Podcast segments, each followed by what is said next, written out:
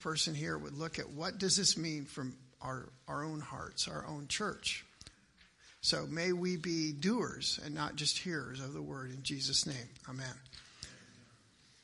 If you want to turn to Revelation chapter 3, we'll be starting with verse 1. This is our fifth church. There are three in Revelation. Next week it'll get better. well, maybe the sermon will be better, but the church will be better, right? So um, and I also, now maybe last uh, summer in July, you remember I challenged you to pray for five people for five weeks or more. And just for God to put them on your heart and open up needs or conversations. And you remember that? Remember?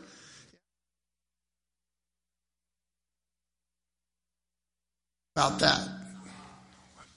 I'll try again. Next week, as a part of the message, you want to talk about that. So if you have a little story that you'd like to share, uh, very brief, just a testimony, I want to invite you to be free to, in the service, we'll stand up and have a time for you just to share confidentially without using names of what opportunities God opened up as you have prayed those five weeks or more, uh, starting last summer for five different people in your circle of influence, okay?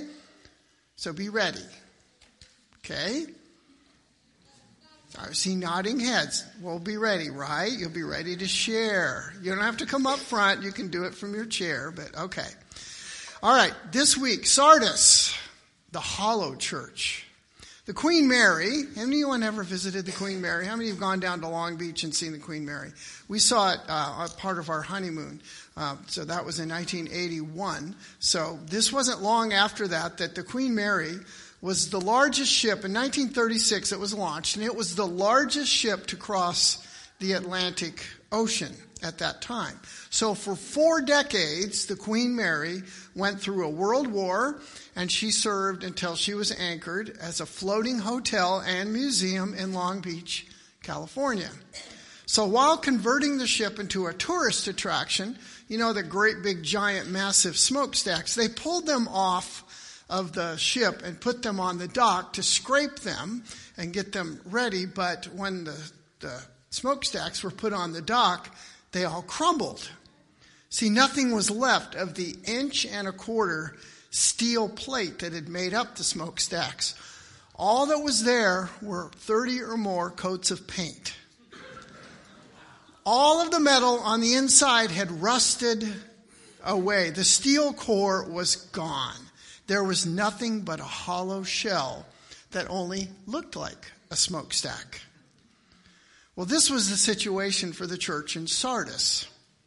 It looked alive, it appeared alive, it was functioning on the outside, but it was really only a hollow shell. The church kept doing their programs, never realizing they were dead at their core. So, how do you know if you are a church that's full of life or a church that's missing life? How do we know? That's a question for today. So, Revelation chapter 3, verse 1 starts To the angel of the church in Sardis, write, These are the words of him who holds the seven spirits of God and the seven stars. I know your deeds. You have a reputation for being alive, but you are dead. So here we are, back to our map. We're going clockwise around. We are, uh, we went to, now I can't see that far. Thyatira was up in the upper right, and Sardis is kind of in the middle, and then Philadelphia, our shining star, our best church of the seven, and then finally Laodicea. But we're kind of up on the right to the east and this is modern day Turkey. And Sardis at that time was a commercially prosperous city.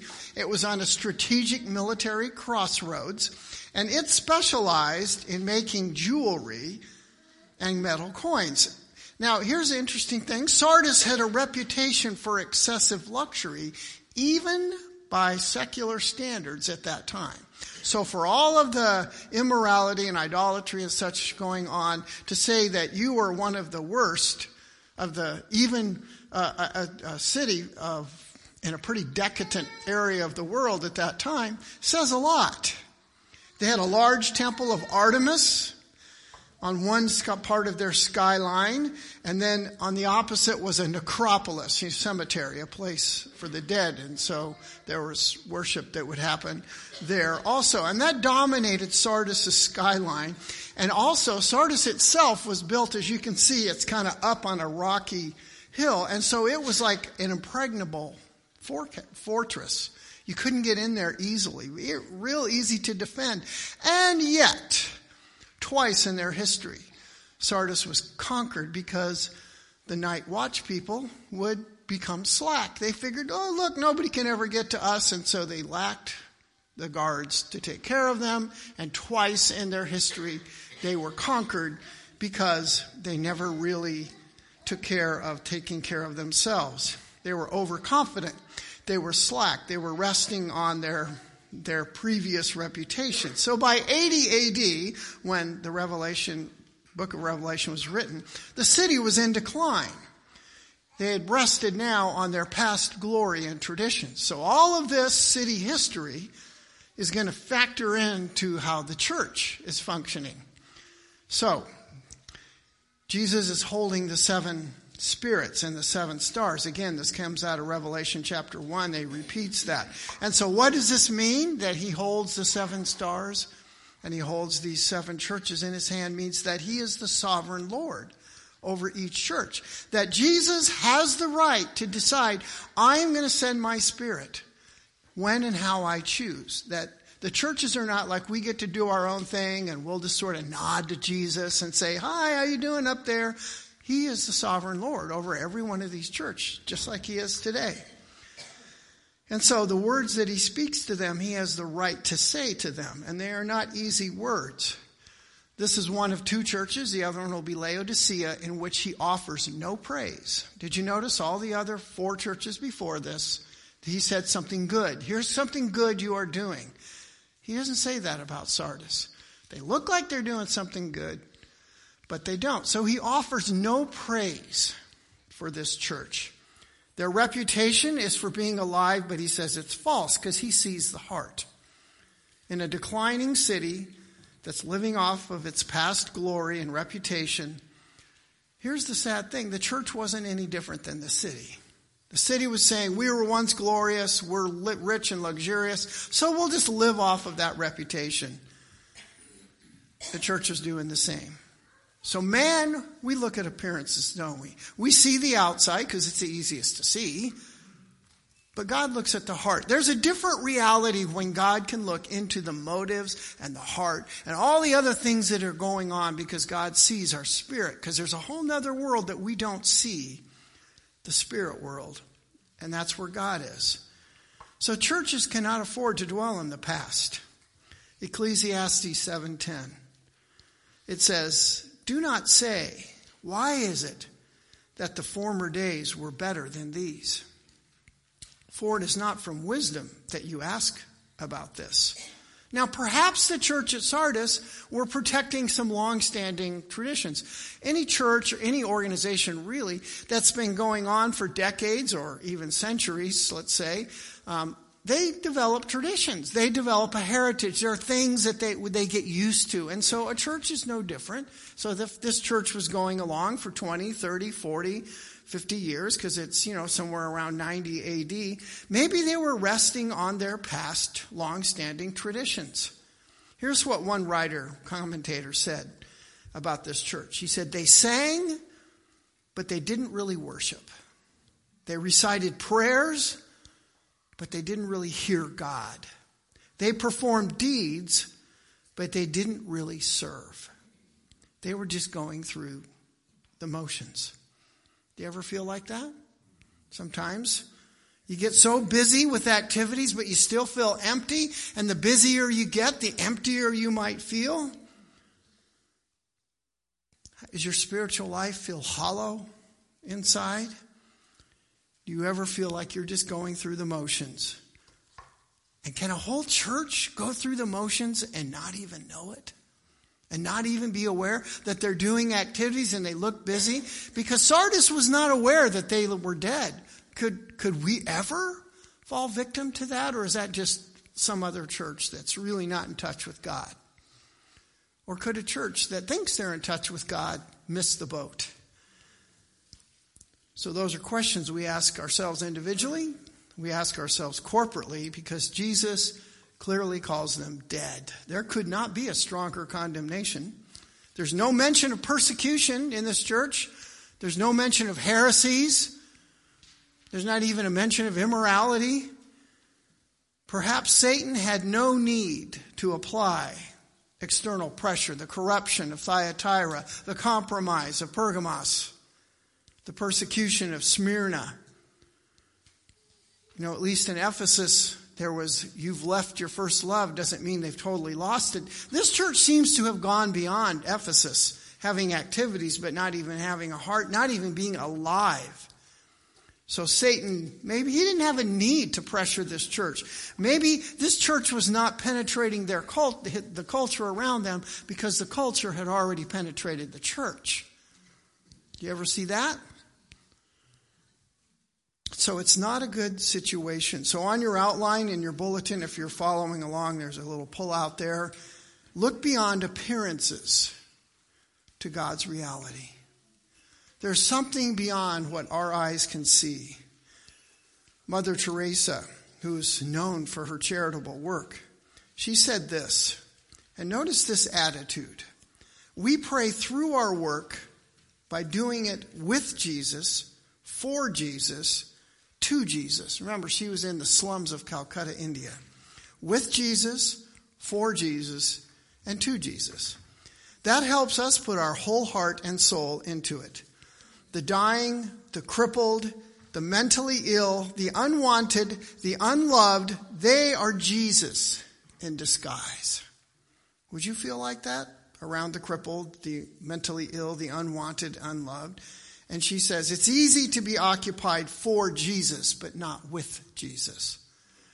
So You can do all the right actions according to the church at Sardis and have no heart.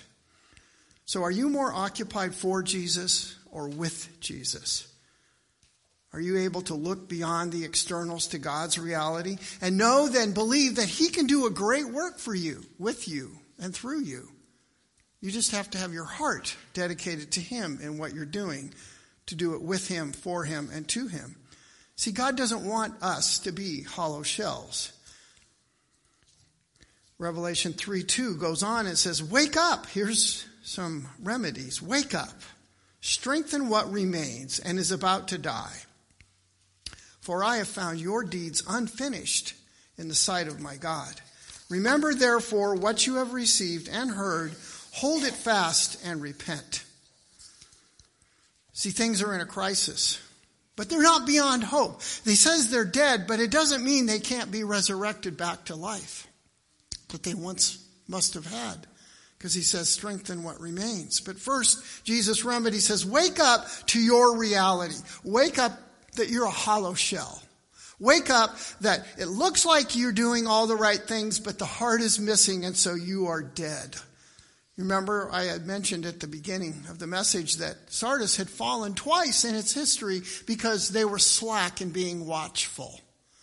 The church is also slack in being spiritually watchful and they are following their culture all around them. And so the city had been conquered and destroyed. The church, obviously, has been conquered and destroyed. Ray Stedman, a pastor and author who's since graduated to heaven, he wrote and urged dying churches, he says to them, Wake up, honestly face your failure, feel the dullness of your services, smell the deadness of your life. Ask what has gone wrong? Why are our services so dreary, so dull, so unattractive? Why do people not want to come? Now, you might think it's a style issue, but it's not. This is a heart issue. The style doesn't matter. It doesn't matter if there are hymns or you have a, a, a rock band doing the latest praise choruses. It's a heart issue. You can have the most upbeat contemporary worship or the most traditional type style of music, and it's a heart issue because that doesn't make or break whether a church is dead or not. It's a heart. Do you sing and worship? As they said earlier, you can sing and not worship. You can serve, but really not ever do what God wants you to do. You can just be busy. So wake up, number one remedy. Number two remedy, strengthen what remains, he says. Build up the positive things that you have, because there are a few we'll find that had some positive things that it held on. Rebuild your spiritual core instead of propping up outward forms. And that's what we tend to do. We grab on to an outward form and say, see, we're doing it. You know, we can do a Awana program and still not really be a church committed to outreach. Is that not true? Do we really reach out to the kids or go through the motions? Not saying that's what we're doing, just saying it's helpful to ask those questions. Rebuild your spiritual core instead of propping up outward forms. See, programs and activities, they don't really matter if they don't come from the heart. They have to be the overflow of our spiritual life, not creating our spiritual life. So wake up, build up, and remedy three, stand up. Stand up for your most precious possession. Fight for it. Your most precious possession is Jesus Christ that lives in you. And out of that, that core, that spiritual relationship core, the rest of your spiritual life flows. You can get up at four in the morning, read your Bible for two and three hours. You can pray for another couple of hours, give half or all of your money for that matter, serve, do a lot of different things, and that is not going to make you any more spiritual. Do you believe that? Those things don't make you spiritual. They help, but if you don't have the core, it's not going to happen. You can go through all the motions. I said in Sunday school, I knew other pastors that studied, got up at four in the morning and studied, and one of them left the church with a letter to the whole congregation outlining all of the things wrong with the church and the senior pastor and made a split. What happened to all that prayer time? It's a very legalistic, harsh, rigid person. And you know, it's one of, and I'll be honest with you, I struggle thinking, how can you spend that much time in word and in the prayer and end up so cantankerous and rigid and difficult?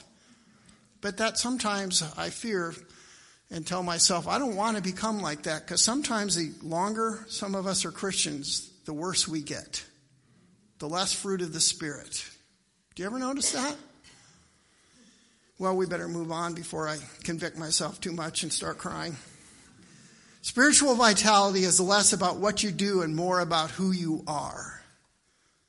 You will not be judged by all the things you did as much as who you are, who you became. Yes, you will have judgment about your actions, don't get me wrong. But it's really going to be about the heart that you did them. So you can do all those things and then they get put on the judgment seat of Christ that mentioned in the epistle to the Corinthians and they're burned up. They're wood and straw because the heart was missing. So wake up, build up, stand up for what really matters, which is your relationship with God. The last half of verse 3, Jesus says but if you do not wake up, I will come like a thief, and you do not know at what time I will come to you. Now, it might be a reference to the rapture, it might not. Maybe it's just a personal judgment for the church, but kind of interesting. I will come like a thief. I will come hidden. I will come at a time you don't expect, which is what happened to the city, right? So he warns of the consequences of remaining as a hollow shell of spiritual existence. I will come unexpectedly. I will take you down just like the city got took down twice. Somehow the church in Sardis lasted until the 14th century, but it never had a very distinguished role.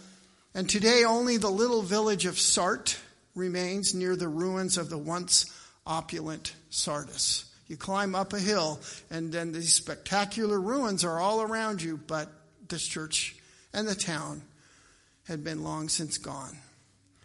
So, lesson two look beyond traditions to your spiritual core. So, we look beyond appearances to God's reality and we look beyond traditions, those things that we hold on to that we think define us, not to say they're bad. You got to have some traditions. There were a lot of traditions in the Old Testament, the feasts and the, and the special days that God told them to keep over the centuries. But those traditions, in the case of the Pharisees and others, were more important than their spiritual core. And that's what Jesus attacked in them. A woman recalls, one Mother's Day, my husband gave me hose. Not the kind of hose you wear, but a green hose 45 feet long that waters your yard. Now, ladies, before you turn on this poor man, she wanted, she, and, and she appreciated this particular hose because she was the one who watered the yard and all the plants in the yard. She said, before that, I had this black hose that was over 20 feet long, and I would water, but there was a, a hole in a couple of places, or halfway back from the nozzle, there was a hole. And she said, so when I watered, I could water two places at once. But later, two more holes appeared so I could water four areas at once. And it created an artistic fountain between the trees. But she said after a while, not much water was coming out the end. Imagine that. And so one evening, it sprung so many holes, she got drenched trying to water the lawn. And the husband decided, that'll be your Mother's Day present. Maybe for Father's Day, she'll get him a dusting cloth or something. So, anyway, here's the illustration. Here's the point. Diversion is a key tactic of the devil in our spiritual life, isn't it? Satan knows that a leaky spiritual hose is never as effective as a solid one that has a lot of spiritual power coming out the end. But if he can make some leaks along the way so there's not much power coming out the other end of your life, then he has accomplished his purposes. What kind of leaks am I talking about metaphorically here? Things we've already talked about in the churches losing your spiritual passion, compromising our beliefs, corrupting the purity of our walk, resting in our past heritage, protecting our traditions, or simply just becoming too busy for spiritual relationship. So let me ask you, and this is really a hard question something that really requires all of us to think what are the leaks in your spiritual hose? How has Satan reduced your water flow? You ever thought about that? What ways does Satan keep the power out of your life by giving these little distractions, these little things that just let some of the water go where your spiritual vitality is drained away? A genuine spiritual core can replace that hollow shell. So ask yourself, what leaks does God want me to shore up today? He goes on in Revelation chapter 3 and verse 4 and says, Yet, here's some good news for them. You have a few people in Sardis who have not soiled their clothes. They will walk with me dressed in white, for they are worthy. The one who overcomes will, like them, be dressed in white.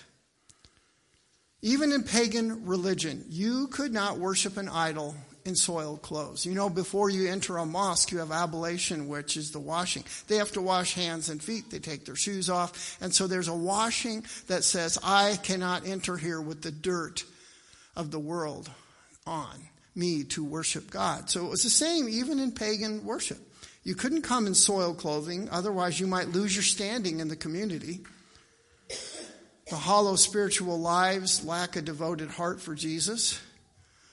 And so we go before God. We're soiled in our spiritual life. And not just come and cleanse me, God, but I come just saying, I'm going to live how I want. We don't come with a heart that's wanting to be humble and confess our sins. We just come and say, okay, God, I'm checking off my box. I'm doing my due, showing up to church, praying a little bit, and Jesus is saying, You come with soiled clothes. But here's what Ray Stedman, again, who I referenced before, he writes about overcomers. He says, The ones who had remained faithful to their Lord, the ones who were always butting their heads up against the granite of First Church's rock ribbed traditions, against all odds and mean spirited vocal opposition, these faithful overcomers were doing their best to maintain First Church's proud heritage of outreach and ministry. Coming to church was not just a social occasion for them or a chance to socialize with friends or the right people. Coming to church was the time for recharging their spiritual batteries to prepare for whatever work their Lord had for them to go out and do in the world. Which picture best describes why you come to church? Do you come to protect a tradition, greet your friends, recharge your spiritual batteries? Doesn't mean you don't have some meeting of friends that's a part of that. Maybe that's part of recharging your batteries, but is the main reason you come just to see people, catch up, protect a tradition, or to recharge your spiritual batteries because you say, I got to have this filling to go out and do what I'm called to do the rest of the week. It's a filling station. You're a commando going out, not a person retreating back into the fortress for a few hours of protection. So, what's your vision of why you come to church? The few unsoiled believers in Sardis, worthy to walk with Jesus, were called dressed in white. White clothing in Scripture refers to both purity and glory. We mentioned in a previous week. So, when we go to the Lamb's feast in heaven, we will be dressed in white. We will have the purity and glory that Jesus gives us. Verse 5, we can end that verse, read the last half of it. Jesus says, I will never blot out the name of that person, that overcomer, from the book of life, but will announce that name before my Father and his angels. Whoever has ears to hear, let them hear, and what the Spirit says to the churches. So, overcomers' names are entered in the book of life. Now, where does this blotting thing come from? So back in a lot of the cities then, when you were born, you were written into the city book, their book of life, so to speak, of who is a citizen of our community. And when you died, they blotted it out. Or if you became a criminal, they, they blotted your name out. And so Jesus is taking that word picture and he's saying, You will never, as an overcomer, be blotted out from the book of life. It's not going to happen. You're secure. You're safe. If you keep following and you're as an overcomer, your name won't, when you pass away and die, you won't cease from existence. Your name will stay there forever. And then he gives another final promise It's kind of spectacular, I think. Now, if you're a fan of shows like Downton Abbey or you kind of watch those Jane Austen movies that are on every so often, and you see royal balls, and they have, and, and the people stand at the door, and then and they wait, and then they announce, you know, you know the the Earl and Countess of Downton Abbey, and they come in, right? You all understand that? So imagine now you're going to go to heaven someday and you will stand at that lamb's feast and maybe before you enter, your name will be announced to the hosts of heaven who you are and all of the shame and all of the, the hurt and the pain and the ways you think you failed will be gone. And your name will be announced with honor as it is in a royal ball. And so you will sit with the Lamb and you will be known.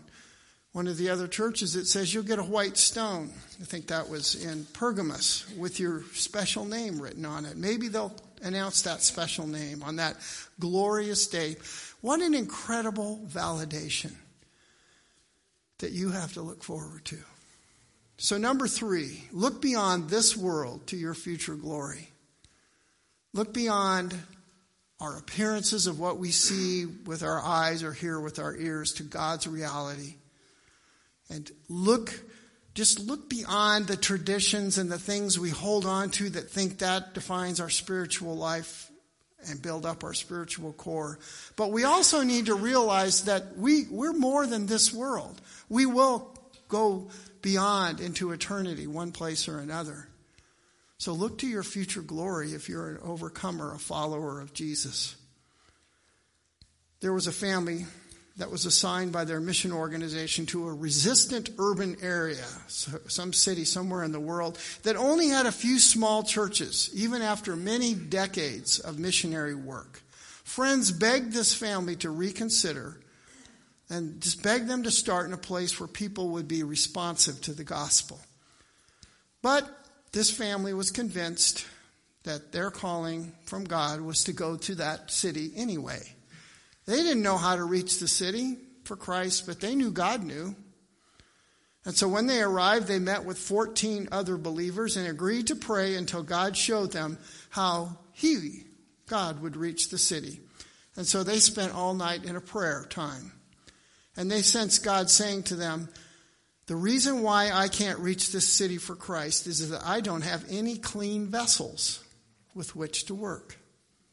So they all fell on the dirt floor of their meeting house and wept as God began to reveal everything in their lives that hindered his work. A new spirit began among them. That small group of believers, they began speaking boldly about love and power of Jesus in the marketplace. God began to demonstrate his power at work through these clean vessels. And during the next three and a half years, thousands upon thousands made professions of faith in Jesus Christ. When the family came home for furlough, some three and a half years later, 156 churches had been started by the new believers in that urban area. Imagine. God can revitalize a soul, He can revitalize a church, He can revitalize a city that's sold out for Him. So, are you a clean vessel that God can use? Or do you feel some hollowness inside? Maybe in a little corner of your soul, you feel a little hollow thing that keeps popping up every so often. How does God want to purify you to make you ready for the future glory of His kingdom? To dress you in white, to announce your name to the hosts of heaven? And is there ways that we as a church here at Evangelical Free Church in Chewelah, are there ways that we cling to things, traditions, practices, we miss opportunities God has, and we hinder the work He could be doing in this whole region through us. God called the church of Sardis to look beyond appearances, look beyond traditions, look beyond their busy activities, and go to their spiritual core, their relationship with Jesus, to build a future glory. Lord God, we thank you that you are bold and you don't just let us stay in our states of these various churches, be it a hollow spot or a hollow core. I don't know how deep that is, Lord. And maybe there's somebody here that has that hollow feeling and they've been going to church or they know about God for all these years. I just pray right now, Lord, that you would speak to that person who's feeling an overall hollowness in their spiritual life that they feel a lot more like Sardis than any of the other churches. I prayed that this would be the day they would meet Jesus. Lord, I had gone to church every day or every week for 18 years and didn't know Jesus until I found out having a personal relationship with Him in my spiritual core would change my life. I pray for whoever that is, however many there are sitting here this morning with that spiritual hollow core that you would speak into their heart, that they would maybe even pray a prayer like this, and if you would care to silently follow along, if you are one of those with that hollow core, you can make that commitment to have Jesus fill up that core this morning. then you can take communion with us. Because unless you have Jesus filling up your spiritual core and you're a hollow shell, then he says you shouldn't be receiving communion because you don't have me living inside. So you could say and pray a prayer like this Lord God, I realize I am hollow inside.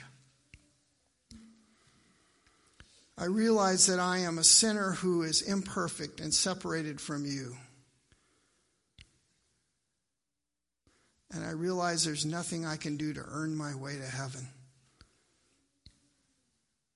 I can't work my way into heaven by being better. But Lord, I now realize that Jesus Christ is God and that He paid for all of my sins through His death on the cross. I thank you, Lord, that you have provided a way to have relationship. I thank you, Lord, that Jesus, if I invite him in, will come into my heart. I thank you that Jesus and the Holy Spirit will fill up my hollow core. So I ask right now, Jesus, come into my life. Fill up my hollow core. I thank you, God, because you will do what you said you would do, and you will come inside whoever prayed that prayer. That they are new daughter or new son in the kingdom of God, whose name will be announced, who will be dressed in white at the Lamb's feast. Lord, for those of us who made that profession a long time ago, but every so often we look and we find that hollow core that we've kept aside. I pray that you would show us what areas are we holding back? Where are we not a clean vessel? Make that plain, Lord, that we can walk in the full spiritual core, not as some leaky hose that misses the power of God coming out from us because we've held back areas, we've compromised, we've lost our passion. Help us to walk fully with you so that when we take this communion, Lord, we're ready spiritually. We can remember why we are where we are because of Jesus. We can share that communion and remember its whole meaning. And so, Lord, open our eyes. Help us right now as we get ready for communion and we sing this hymn and we listen to the music as the elements are distributed. That we can take that little hollow piece of our soul that we've held back and we can give it to you to receive this communion in a worthy manner. We pray in Jesus' name. Amen.